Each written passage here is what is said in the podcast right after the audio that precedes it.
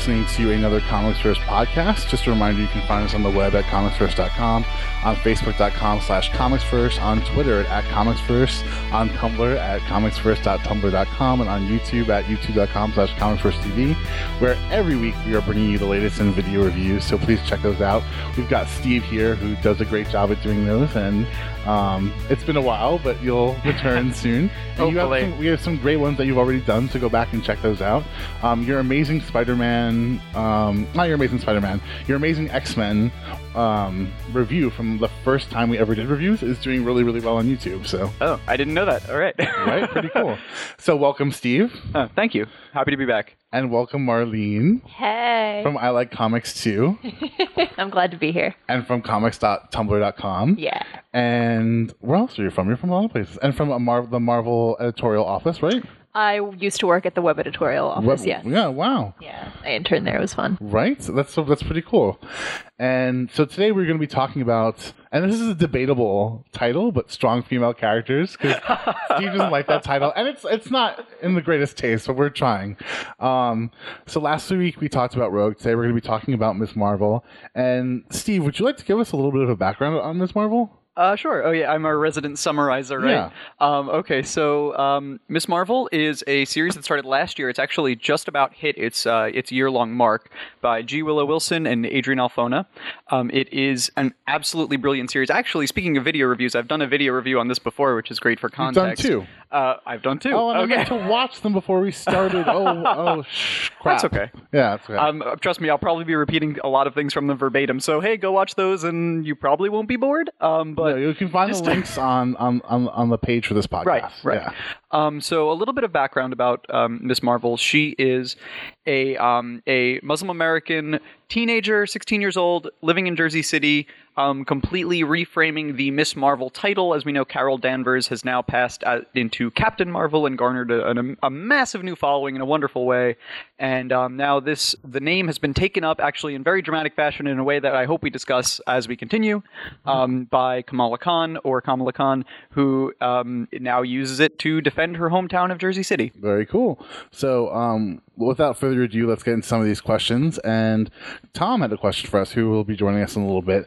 Um, but he said Marvel has called Miss Marvel the breakout star of Marvel now. So I was wondering if you guys agreed with that. That sounds pretty accurate to me. Yeah? She's definitely huge in terms of fan base. There's tons of fan art and all sorts of stuff. People just genuinely seem to empathize with her and like her as a character.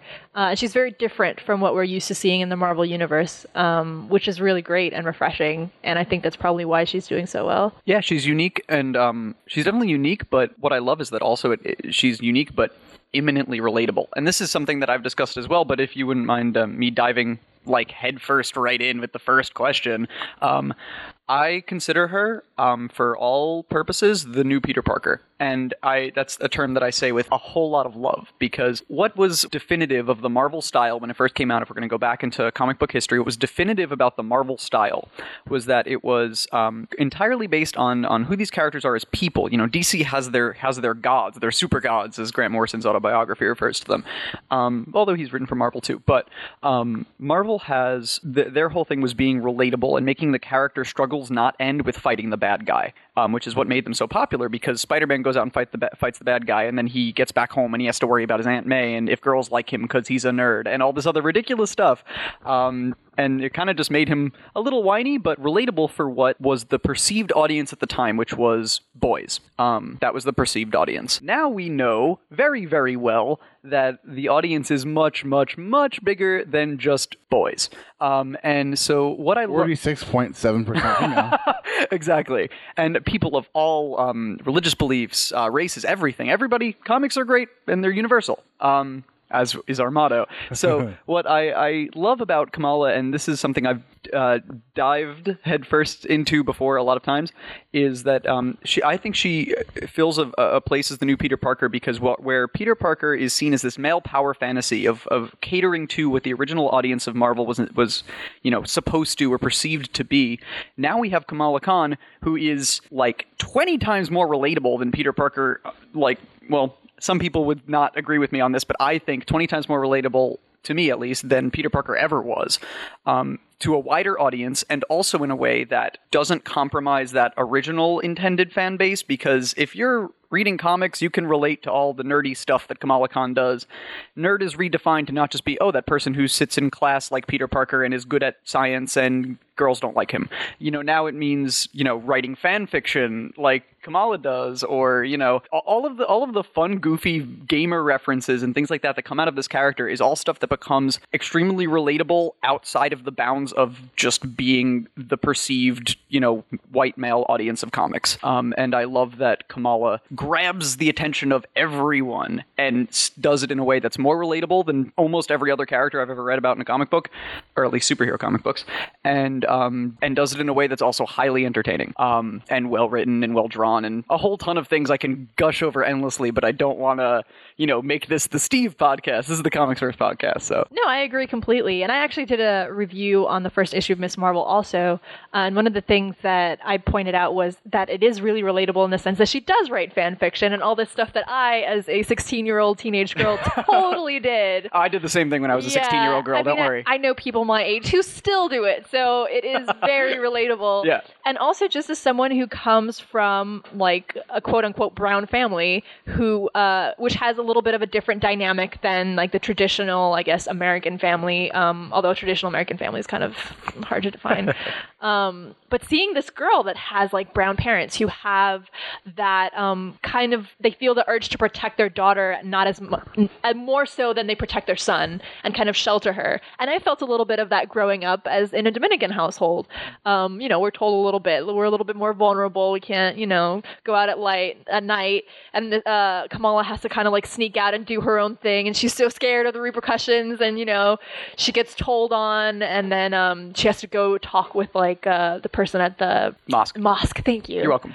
Um, so I definitely feel that sense of uh, what she was going through. I can definitely relate to all that stuff. And just like the fangirling she does, like when she meets Wolverine, Yeah. she's like, "Holy cow, it's Wolverine! I'm battling like uh, crocodiles with Wolverine," and it's like I would totally react that way. Right. Let's be realistic. In real life, Who who is a comic book fan that wouldn't, even if you got superpowers, who wouldn't be like, all right, this is awesome. I now I can be the person that wears a costume and runs freak around. out. And then I meet Wolverine. I'm just like, oh my god, you're Wolverine. and I feel like we don't see that much in comics. Not I at feel all. like yeah, Everyone's an characters instant so- hero. Yeah, they're so used to working with each other and being on the Avengers that they're kind of jaded to all this stuff. So it's kind of cool seeing that fresh perspective. What I thought was cool about it was it was about Kamala being herself. Yeah. And I really enjoyed that. And it really brought me back to um, graphic novels like American Born Chinese, which was sort of a non superhero version of this, I kind of thought. Um, so it was cool to see that be what the story is kind of all about. But it's interesting because the first second that we open the first page of this comic, we are bombarded with uh, a conflict of culture. And I was just curious if you guys saw a lot of foreshadowing in that moment with the bacon in the beginning, because I was like, this is kind of partially what this book is all all about. a, a sort of um, uh, putting together or, or trying to reconcile, you know, her life at home and in her very stringent uh, traditional life at home and um, the outside world. And when she's given, or when she, you know, freak accident gives her superpowers, how does she take, you know, what she has in her traditional home life and apply that to you know what's going on in the rest of the world how does she reconcile those two things? I could definitely see um, that sort of dialectic occur. Um, yeah how she she kind of goes out and it's still so important to her her family and the lessons in her family. You know she's constantly worried about oh am i going to make it home in time? Am i going to upset my parents or scare my parents? And she actually has regard for them. It's not just oh my dumb parents stopping me from saving the world. Like there's a real it, it's so much more realistic. Like i care about these people and i don't want to let them down and i need to somehow reconcile both of these lives. It it takes secret identity back to a way that it hadn't been done for well i mean it, it's been done pretty well but that's a, a very good example of how secret identity can work where it's not just oh i hate one life and i love the other. They're both super important and they both influence each other and they both provide obstacles to each other. It's it's um, sort of well rounded in that regard i think I absolutely agree. And it's funny, I had your voice in my head when I was reading the first issue, like all these good things that you were saying about and how groundbreaking it was.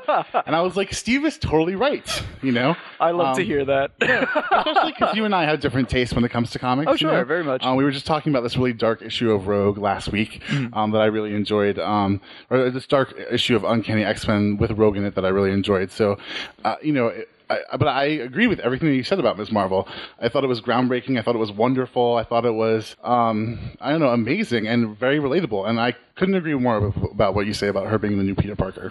Yeah, it hits a lot of that universality aspect that, you know, oh, what would you do if you got superpowers? But instead of it just being what would our intended audience or our presumed audience do if they got superpowers, what would literally anyone who likes comics do with superpowers? But at the same time, the thing that I really like about her is that she has her own set of really different issues. Yes. Um, that she needs to address. Like in terms of her culture, just the fact that she questions things, and uh, which is something that every teenager does in any culture. So when they're at the mosque and they have to sit separately from the men, and she kind of expresses a little bit of doubt. And it's like, yeah, I guess if you were a teenager and you were raised in a particular culture, you'd probably question things at some point. Uh, it's not necessarily a bad thing. The culture is not bad in any respect, but it's just, you know, you ask questions. Um, and the thing with the bacon in the beginning, too. So it's cool that she kind of has that inquisitive nature, which is so very teenager, and uh, that own, her own set of issues that's very different from, say, Peter Parker. Right. It doesn't sacrifice uniqueness for um, the for the relatability. It's exactly as you said. It's what would any person do in that situation where the relatability comes in. But the fact that she has such unique struggles that you know we don't really see very often a you know teenage girl solo superhero if at all it's part of a team with like four dudes and then her. Or you know we don't see a muslim superhero. We don't see i mean i'm a little less excited about this one. We don't see you know new jersey in superheroes. Um, it, it's there's so much that's unique about her in the context of the marvel universe um, but given that those unique things are not alienating they're used to show relatability which is a master stroke of, of g. Willow wilson's um, she's fantastic. What about that scene in the mosque were you guys as surprised by that as I was. Um, I expected her to be uh, bludgeoned in that scene. Um, oh, where she was like questioning her, um, her, you know, the the advisor that was, was telling yeah, well, her all well, this Well, the stuff. parents just kept saying, "We're going to take you to the mosque. We're going to take you to the mosque," and I expected her to get a, a, religious grilling there. Instead, you know, the guy tells her, "Keep doing what you're doing, and just do it with grace and strength and honor and beauty." And right. that was amazing. I thought that brings me to a really interesting point, actually, um, which is something I wanted to bring up of the um, the meshing of superheroism and religion and I don't want to say this in in like a you know oh man all of these superheroes with this religious tradition because you know like there's a lot of like Jewish tradition in some of these characters, a lot of Christian tradition, but that's not really the point. Um, what I love about this is that you know I've always held superheroes to be something along the lines of you know our shared stories. Now, if you've ever uh, our shared myths. So if you ever look at um, certain realms of philosophy like um, you know comparative mythology by Joseph Joseph Campbell stuff, um, where it says right where where you take looks at things um, like oh you know all all of our old stories, you know, stories about ancient Greek gods being similar to stories about Jesus being story similar to stories from like Hindu tradition. Just we share a lot of the same ideas in our stories, and it points to sort of a, a comparative morality just in the human nature um, that a lot of these things touch on. And I have said before, and I'll say again.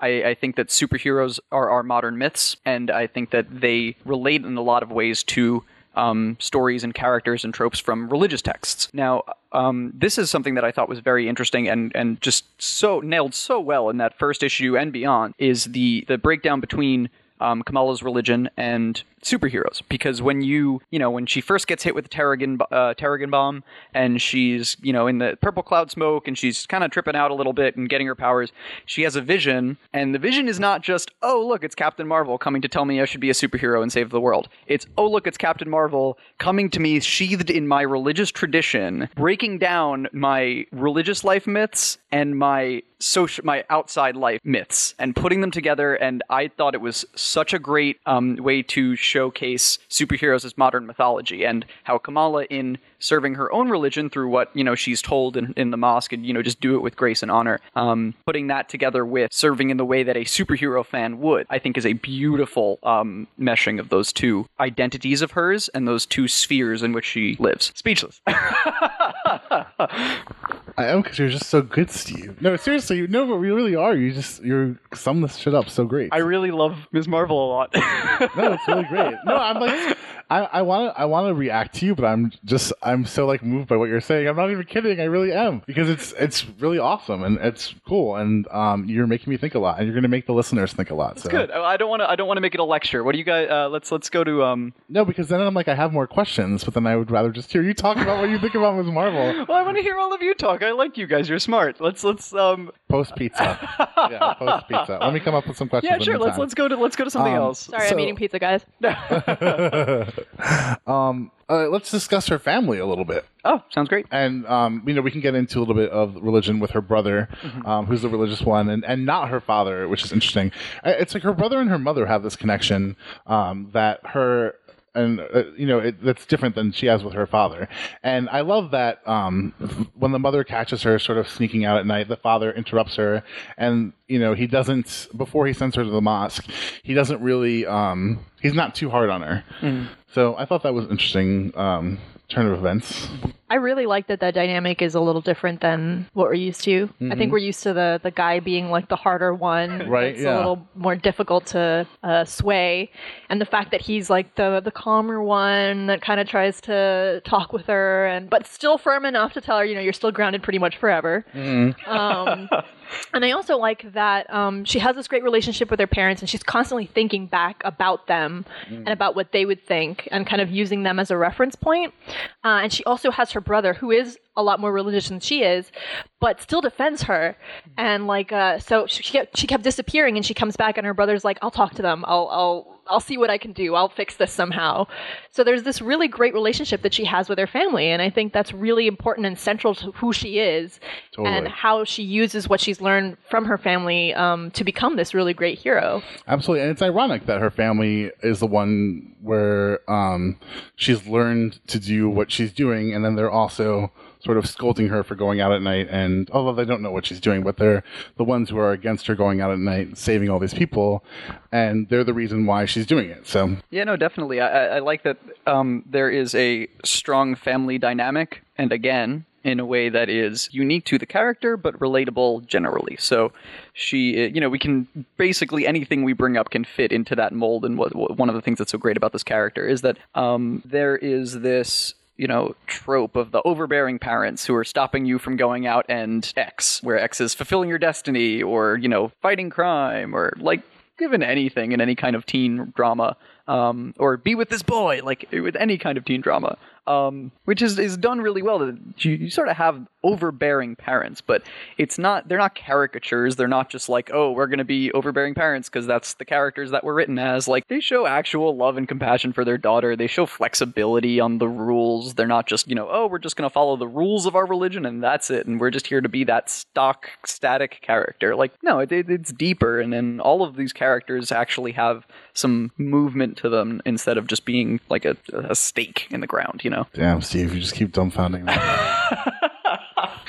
I love this book. Um, um, no, it's a it's a good one to love. What do you think about how she gets her powers, though? Are you a fan of the Terrigen Mist bomb? Um, I will say that if she is not in the Inhumans mar- movie that Marvel is making in a few years, they're making the biggest possible mistake they ever could. No, I don't want her to be because I want her to be in her own movie. I want her to be the star of the Inhumans movie. And no, no, no. For, hear me out. Hear me out. I'm sorry if we're getting conjectural here, but um, I want her to be. Because she's so relatable, I want her to be the lens through which we see all the weird inhuman stuff. They're so weird. Right, which she has been throughout as the series continues, and like Lockjaw shows She up and she me meets like Medusa. yeah. Right. So what if we have a movie where the Inhumans are cast and portrayed as as strangely as they are in the books, and like just so inhuman and not understandable? Except we have this lens of Kamala Khan to look through and be like, oh, you guys are weird, but I'm the same kind of as you, so let's get along and adapt. Like I don't know. I think that's a missed opportunity to not use that. That'd be interesting. What I find really interesting is that um, the way that Marvel has kind of shifted from because we all know that the mutants are kind of a metaphor for a whole bunch of stuff, right? They're always the outcasts, and Kamal is not a mutant; she's an Inhuman. So Marvel's like doing this weird shift away, which is you know in part because of the whole Fox thing, and they're trying to incorporate Inhumans so that they can use that um, franchise and everything. But it's just really interesting how the Inhumans are like the new mutants now, I guess. Um, and I'm hoping that we see a lot more like Kamala, a lot more characters pop up because as a result of like the Terrigen bomb um, that are. So There's got to be more out there, right? Yeah, and We, we got a little bit of it with uh, Wolverine and the X Men, I think. Um, but I want to. I don't know. I want to see more. I feel like that's such good material to tap into. Yeah, I mean, you know what? Obviously, it's for strategic re- reasons to get away from the X Men because that prop that movie property is not owned by Marvel. But um, really, when you get down to it, I kind of like that shift in the comics because the mutants kind of need to grow up. The mutants have been around for so long. Like, they, I mean, obviously, they're not just going to solve their problems suddenly, but they've had so much time to work on what it means to be a mutant and like, you know, how to get better integrated into, in society and what steps to take. This, that, and the other thing. And, and you know, like giant earth-shattering events will always get in the way of that. But they've been around so long that mutant kind kind of needs to like have a renaissance and just not have it be a problem anymore that it's like, oh, we're not human and people are scared of us. Like, I get it. And it was a great, great storyline, but it's been used for like 50 years.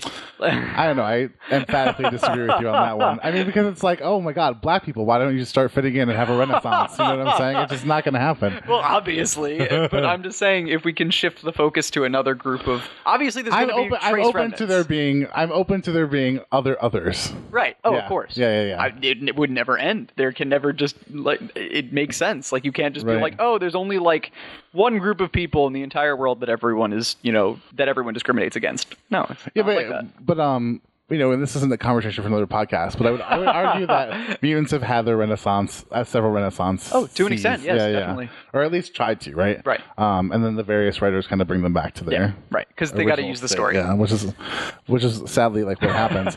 um, but you Yeah. know that brings us to the end of this segment.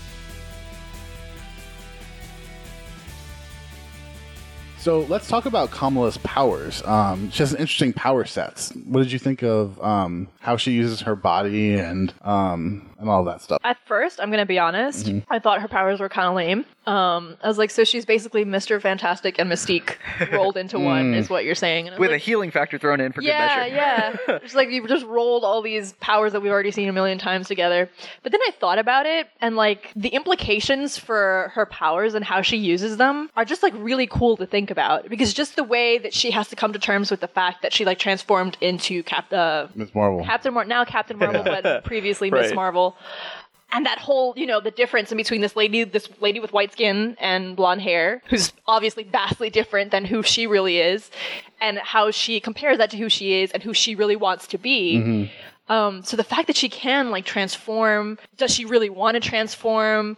Um, when she can't transform, what does that mean? Because she can't hide her identity anymore, and literally had to take like a flip flop over her eyes with like eye holes cut out. So it's just really interesting um, when you really think about it. The stretching thing is just like okay, whatever, but the the shape shifting thing is kind of cool to me when you think about it. You know what? I will agree with you 100% on the shape shifting, but I will disagree with you on the stretching thing. Um, I actually, and no, this is not like insulting in any way. Um, I think I actually really appreciate the the the stretchy bendiness aspect. Um, I think it goes a lot with the character because okay, a, a big um, plus for for telling the reader something about the character is making the character's powers um, based on their character, character based powers. You know, Iceman is super cool, and Kitty Pryde's a little kind of a wimp, and she like you know phases through things. Less of a wimp later, but you know, you get the idea. Um, Nightcrawler looks weird and he can disappear and flip around. And there's there's lots of stuff that's character based powers, and a lot of that renaissance was started with um, w- was started with Uncanny X Men. Um, what I think is great, what, what I think is fantastic about the shape shifting, as you said, is is the idea of there being an identity crisis sort of behind it. Is um, who's Kamala going to be? Um, who does she want to be? There's so many people telling her different identities that she has. Is she this, you know, good girl nerd locked up in her room doing homework? Is she this savior of Jersey City? Um, is she this, you know, meaningless millennial, as the villains would say? Um, but I think the the bendableness sort of goes along with that um, because I think that it. And, and the healing factor to an extent. I think the bendableness goes along with it because this is a character who is forced, just as, you know, pretty much anyone would be, forced to roll with the punches and, and sort of um, bend or fit into a world that doesn't really accept, that might not accept her for who she is. And as a, especially as a, as a female character, um, you know, I'm there's additional pressure on, oh, you know, you need to be like this and like that and like this, which is a pressure that's put also on men, but to a larger extent on women. Um, and I think the bendableness sort of fits into that as her being a flexible character and a flexible nature. And the fact that you just kind of need to be tough to put up with all that garbage and nonsense is, is sort of lends itself to the healing factor. I think it, I think it, it, it's, I don't think it was an accident that those were the powers they chose. I think that was, it wasn't just like a coolness factor. I think everything sort of fits into this character who's trying to reconcile 5 million different lives in a way that appeals to all kinds of fans, but is also really meaningful to her as a female character. So the bendiness is part of her teenage identity crisis. Sure. Uh, teenage identity crisis, societal identity crisis, religious identity, tons and tons and tons of identity crises. What I will say to the bendiness's credit, um, which I've really enjoyed so far in her issues, is that it showcases how smart she is. Oh, yeah, because definitely. she has to come up with all of these really creative, ingenious ways of using her powers to solve problems. So, for example, there was an issue when she met Wolverine, and Wolverine's like, "You can't carry me. I'm like a bajillion pounds. My bones are made of metal." And she's like, "No, it's cool. If I if I embiggen my legs with the buoyancy of the water, it'll be fine."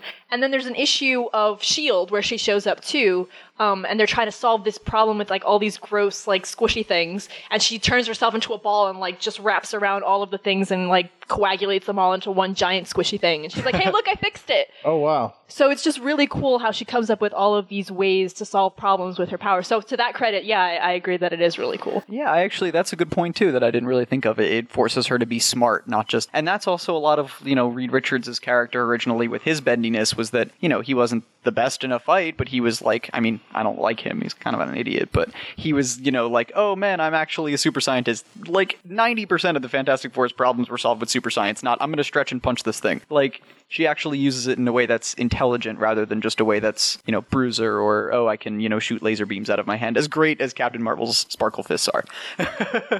I love what she says to you. Um, what- is it embiggen and um, what's Which the is a very internet thing to say. Oh, embiggen Is is fantastic. Yeah.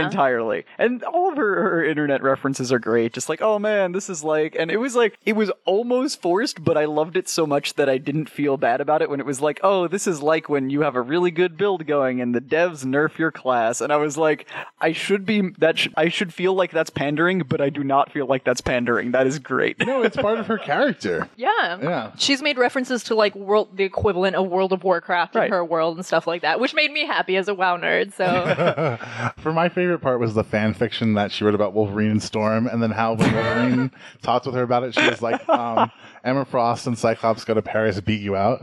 That's hilarious. I thought it was awesome. Right, and there was like the the first issue with the Avengers as My Little Pony, like because that's that's the thing. It's like that's basically just MLP AU, like which for those at home who don't know fan fiction, that would be like alternate universe where it's like let's take all these characters from one thing and put them in a different universe, and this is what it would be like. Um, and it's kind of like that's some arcane nerd stuff right there. Like the you cool gotta know. Is, yeah, the cool thing is that I just thought about this. There, the references and her her nerd nerdness uh, are consistent because I just remember there's a later issue where uh, she, she passes by a comic shop and the guy's like, "Oh, did you come here to pick up like the equivalent of My Little Pony number six or whatever?" Right. So I just realized it's very consistent, which is really cool. Yeah, there's there's likes and dislikes this character has that aren't just changing with the times of like, oh, what do nerds like this week? it's like, nope, what does Kamala like? She likes the Avengers and apparently My Little Pony and World of Warcraft, but we can't use that name because copyright. But you know, All right, let's move on to the next segment, you guys.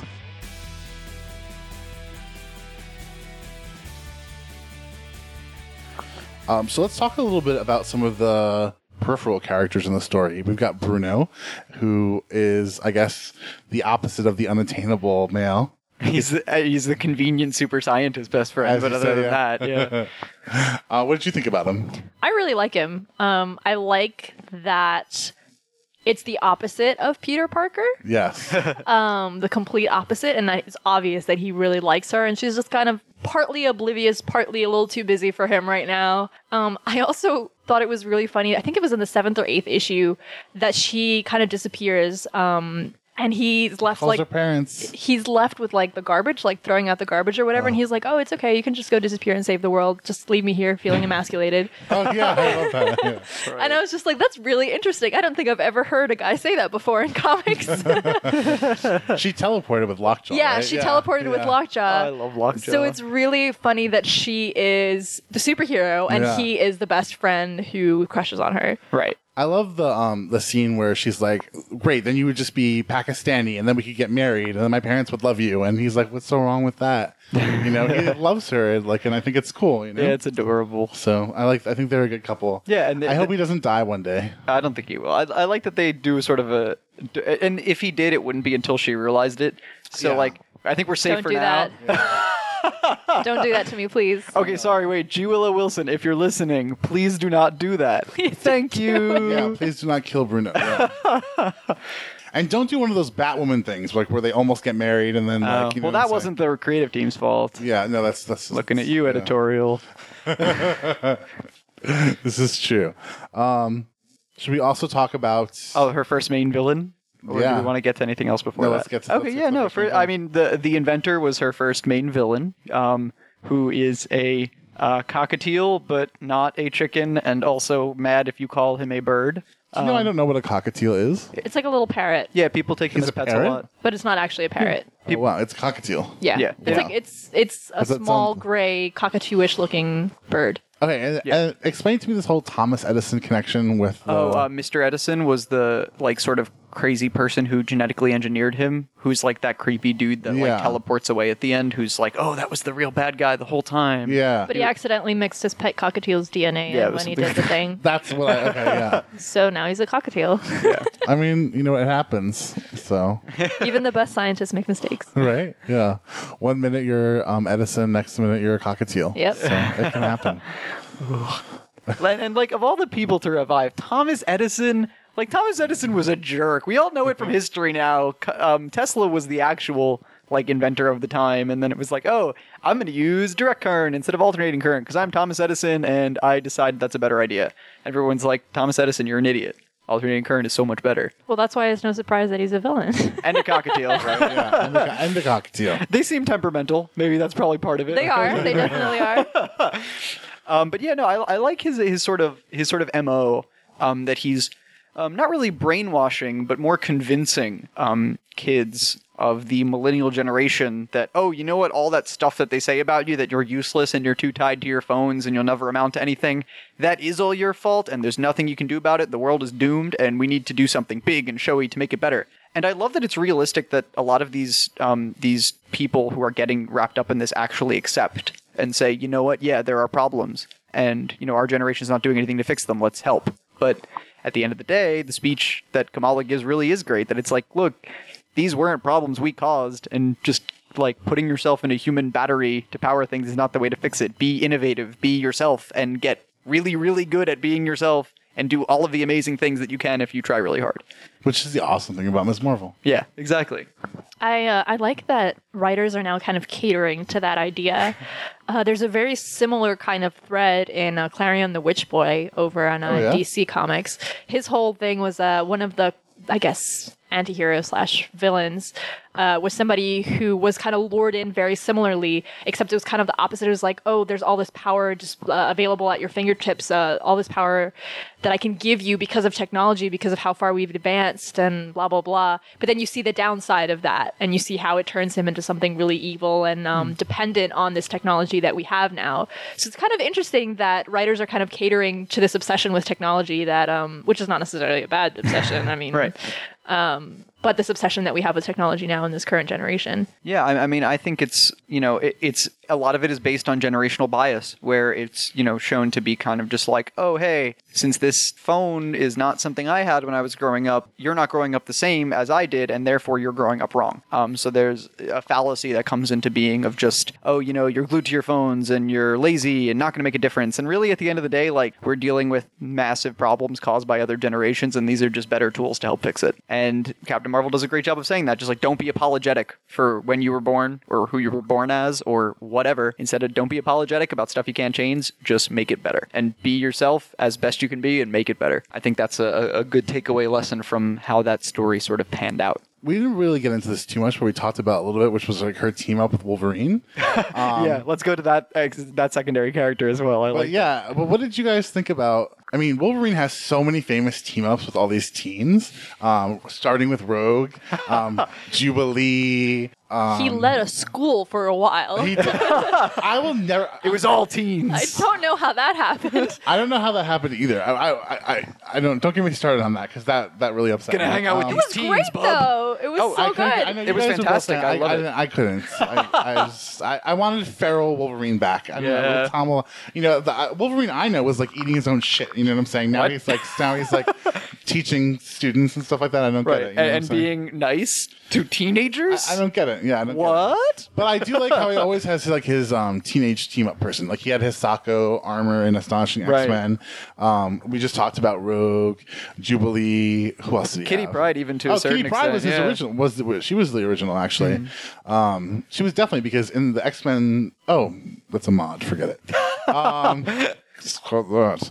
uh, actually, Tom will be here in like two seconds. So can we? Yeah, sure, Stop, let's pause. And we can we stop. Yeah, pause this, and we'll go back to Wolverine. Um, Tom, did you want to chime in about um, how Kamala stacks up to other Wolverine teen team ups? Okay. And welcome, because you're just joining us after some tea. yes. Sorry to uh, sorry to be running late, guys. Really do apologise. Um, but um, I remember a line from a recent issue of Astonishing X Men, which was Colossus is speaking with Trance, I think it is, and he asks her, "What would Wolverine do?" And her answer is, "He'd team up with a teenage girl and go beat up some bad guys. I guy." love that line. Yeah. I love it. I That's reckon brilliant. that is the ultimate Wolverine line. That's fantastic. Whoever your character is, if you've got a teenage female character, you can guarantee she'll wind up teamed up with Wolverine. um, so I was not particularly surprised to see Logan turn up. I did love some of the one-liners when she's teaming up with him, though. I've actually saved a few just to mention them because they made me laugh so much. Please do. Um, let me see. Just trying to find them You know again. what I wish? Hmm. I wish Yep. that Wolverine could be as good a dad to Daken as he was to all these teenage girls. I mean, hey, if he had a chance to be a dad to Dawkins, maybe it would have turned out better. But that that we all know that didn't pan out that way. Yeah. He just doesn't seem to have a good track record, does he? you know. Then you've got the whole Jason Aaron thing with the red right hand, where Oh, they turned out that tons of the people they'd sent against Wolverine were actually his kids that he'd never known about. and you're just there like, so how many kids has he had? He's lived for a pretty long time, so Yeah, and evidently been busy. So, um, but nonetheless, there's some brilliant one-liners. I love her. I love Miss Marvel's almost adoration. There's that brilliant line: "My Wolverine and Storm in Space fanfic was the third most upvoted story on Freaking Awesome last month." Oh my god, And Wolverine's there like, okay, what am I talking about here? Right. And then he comes out with, so what was first? Cyclops and Cyclops and Emma Frost. and he's there, right. Right, like like he actually knows what a fan fiction is. I would love to see you just like, wait, so they're writing like stories about me and I'm an actual person? This is not things I've done. He's lived long enough. I'm sure he knows. Oh, that he knows fan fiction fictions. he True, might. true. Um, I just love the humour of those conversations between Wolverine and Kamala, though. She seems to just have such a perfect interaction with him, um, particularly after she just had that comment of, um, when you need it, the teacher will arrive. Right. And here's the teacher, a headmaster, no less, which I still find incredible. But there we go. Oh man, do you think Uh, she's gonna like have to get revenge on whoever killed Wolverine now? Since he's her master. Just give it like six months. He'll be back. yeah, it's true. Wow. Okay, I went to the but bathroom and came really back, and then interact- I don't know what I walked into. I don't know what's happened. Lots here, of but- great quotes about um, their interaction between uh, Kamala and Wolverine. Love it. Tom has actually listed them out for us. I just find that's one of the things that really strikes me about the Miss Marvel comic. I love the humour. It's absolutely soaked in one-liners that you just sit there laughing so much. Um, I'll avoid listing. I've got about fifty jotted down, so I won't list them all.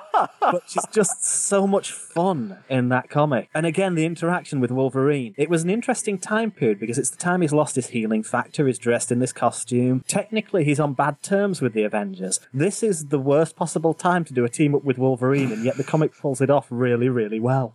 Love it. Well, really she, good she team. doesn't she call him just like a short, angry man who punches things? Yes, she does. Yeah. That's pretty much what he is. And he's like, now I love you. Yeah. Yeah. He is the bubbest of bubs. if we were to define bub by short, angry man that punches things.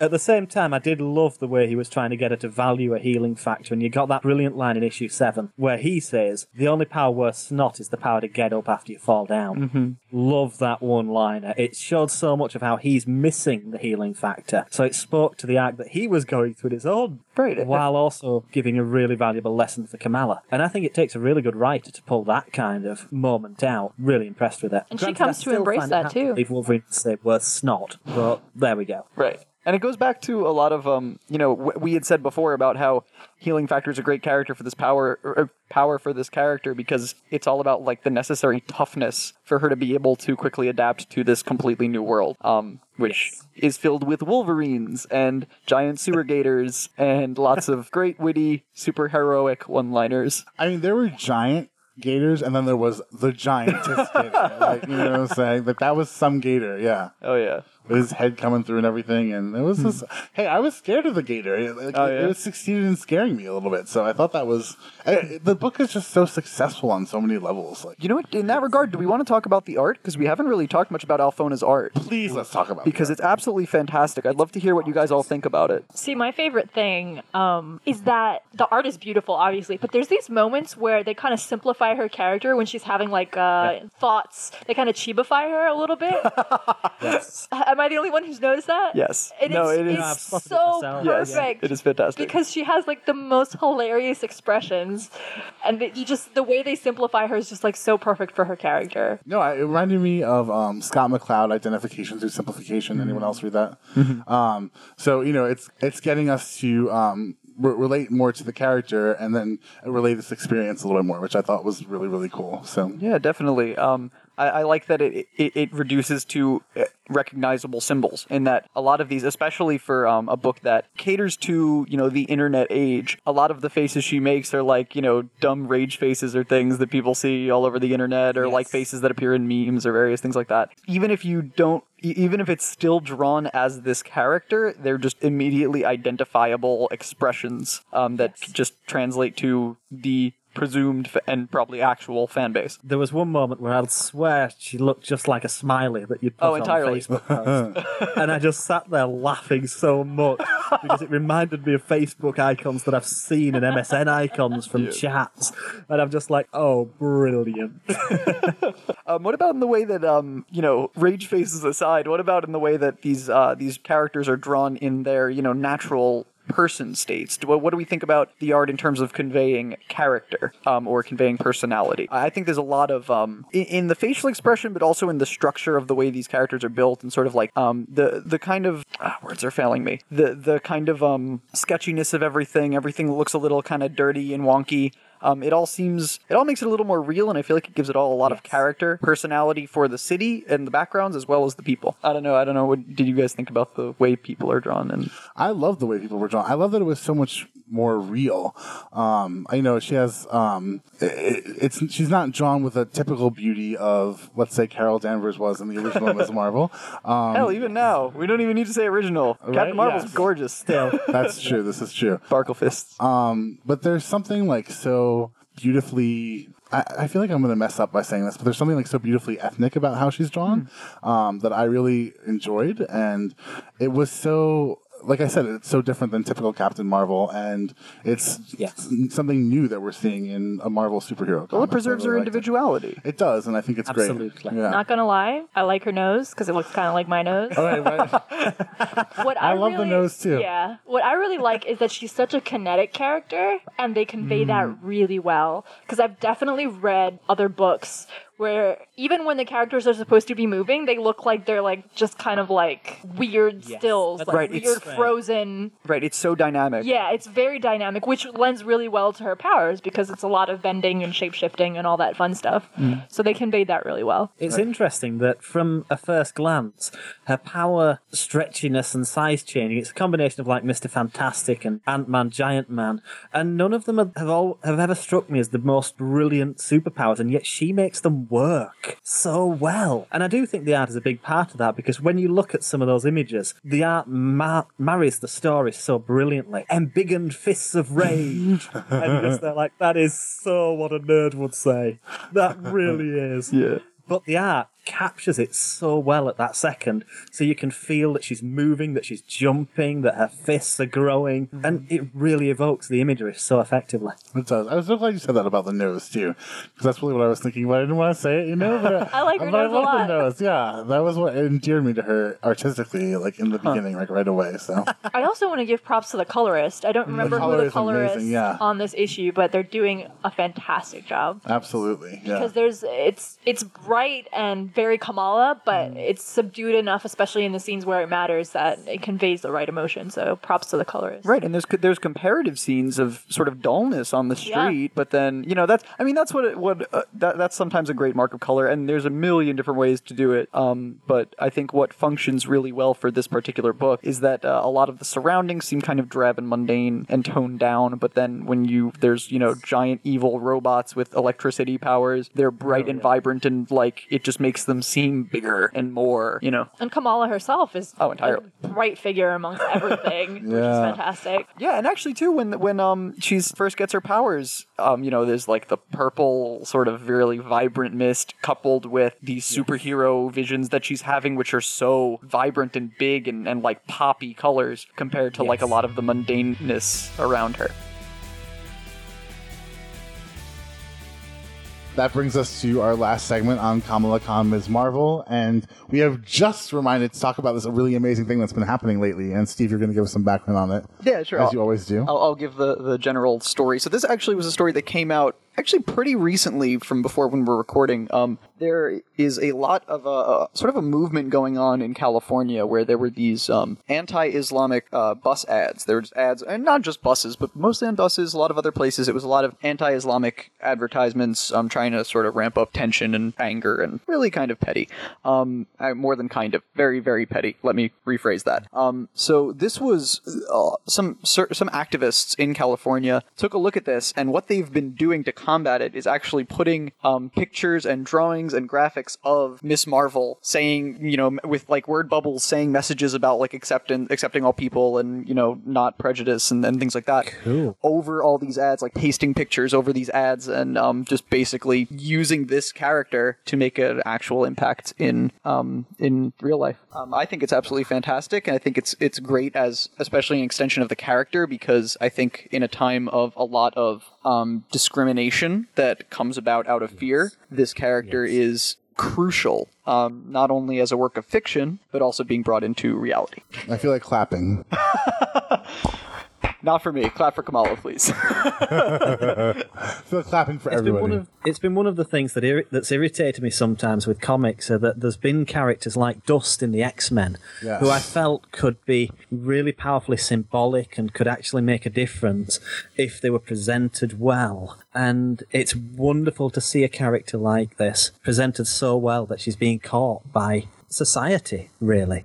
And that she's standing for something. Um, the best heroes, they always stand for an idea that is bigger than they are. And by the sound of it, Kamala's tapped into an idea and become a symbol. That's wicked. she does it just by existing too. It's not even like this is a thing she's fighting for in the comics. It's not Yep. a, a ham-fisted statement of just oh this is now the defender of against Islamophobia in the United States. No, this is just a character who is as she is and is so representative of a lot of important things by doing that. Um, I think that's beautiful. That's one of the things I really enjoy about the book is I'll be the first to admit that I'm really ignorant when it comes to uh, Islam and, and Muslims and everything. So I feel like reading the book obviously isn't going to teach me everything I should know.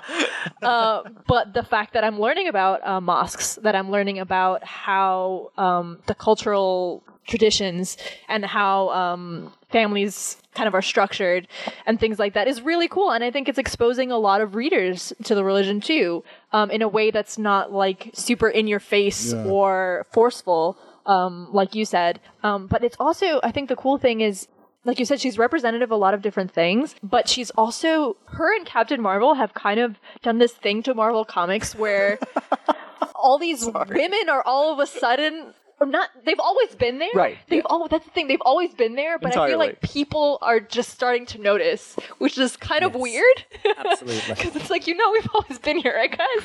But uh, people are starting to take notice, and women are being more vocal. I think that's the thing. They're being more vocal because now they have like this platform, and they realize that Marvel's actually listening and uh, catering to this audience. Right. And it angers a lot of people, but I it's love it. cool I feed off that anger. I love it. It's Don't great. anger me, that's for sure.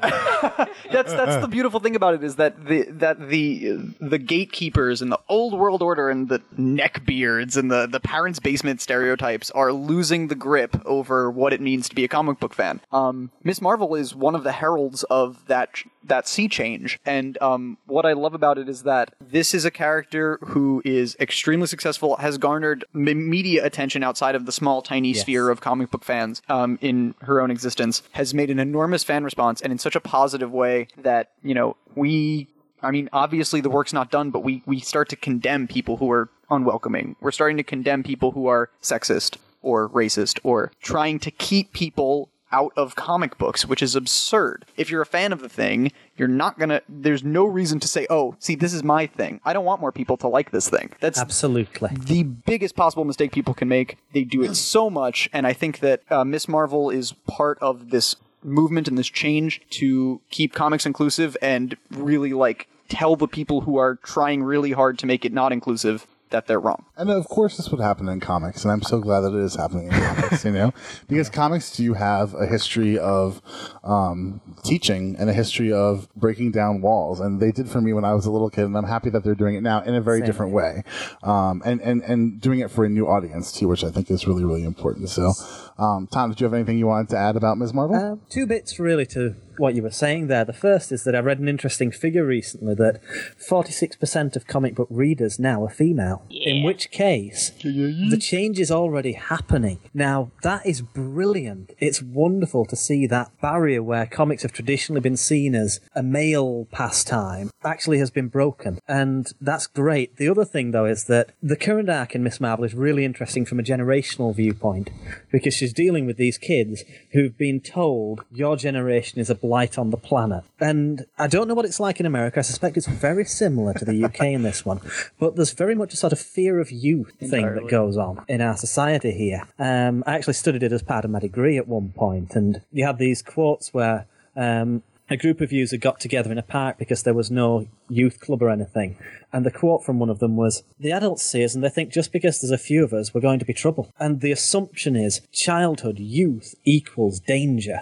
Whereas Kamala Khan, she's, she's becoming a symbol as well as race and so on of there is a future generation of hope. Um, she has this whole speech where she says they're planning to give themselves up to become human batteries, as could only happen in comics. And she says this is not saving the world. This is admitting the world is over. This is saying our generation will never matter, but we have to matter. If we don't, there is no future worth saving. And I love the idea that Marvel have taken a stance against this generational fear that's there. And I think that taps into people reacting negatively, saying, This is our comics. Well, yeah, so hand it on. Pass the baton on. Make comics work, not just for you, but for everybody. That's great. But as well, make society work, not just for you, for a few, for the old style, but for everybody. Because yes, there's a cost, there's a change. People have to step up. We get that. But youth is something to be celebrated. The youth are the future and the present, really. We're just blind to it because we're so locked in our own fears. Brilliantly symbolic. And do you know what? I think to tie it all, I think to tie it all together, I, I agree very much. Um, and I think a good way of tying that together is uh, to sort of make self-reference to what we had talked about in earlier segment of this podcast, um, with the idea of um, superheroes being our modern myths and how um, Kamala Yes. really perceives that as a modern myth alongside her religion. Um, one of the wonderful things about Kamala breaking into making a real impact in the world and not just in com in the field of comics goes to show that you know not only is she worshiping these characters or not worshiping but not only is she appreciating heroes and these fictional characters as myths she herself is not afraid to become a myth and she herself is in real life becoming a myth of what is important to us uh, what is important to this character and how beautifully that's conveyed through this medium. The takeaway that I've gotten from the success of like Miss Marvel and Captain Marvel is that um the fact that Marvel is creating these books isn't taking anything away from the community because I feel like that's the fear that a lot of people people Yes. have. But um, Marvel isn't destroying an X Men book in order to have Miss Marvel. You will always have the X Men. I can guarantee you, Marvel will always have at least like five jillion X Men books on their roster. Agree. They're not going anywhere. And even if they did, there's there's a backlog of nine thousand issues to go years, through. yeah. Yeah. Uh, so they're not taking anything away. They're just adding to the diversity of the pool of comics that you can read and inviting new readers, which is always a good thing. Because if you want the medium to succeed, then you need new readers. So I feel like people need to treat it like that and see it as a plus. Absolutely. I think it's a comic to celebrate. I really do. When something is as successful as this is bringing new readers in, we should be celebrating it and shouting it from the rooftops because we're on a winner. It's and great. celebrating something that is not only written well, but it's also received well commercially. And I don't know, it's just a great, great book. So I think that's a great place to leave it. And um, thank you everyone so much for being here. Thank you. And um, again, you can find us on the web at comicsverse.com, on Facebook at facebook.com slash comicsverse. Check out the rest of our podcast. Thanks so much. Uh, so with that, uh, we finish our uh, podcast about Miss Marvel, and much like the character herself translating into reality, I am now about to have the biggest post-fight gyro.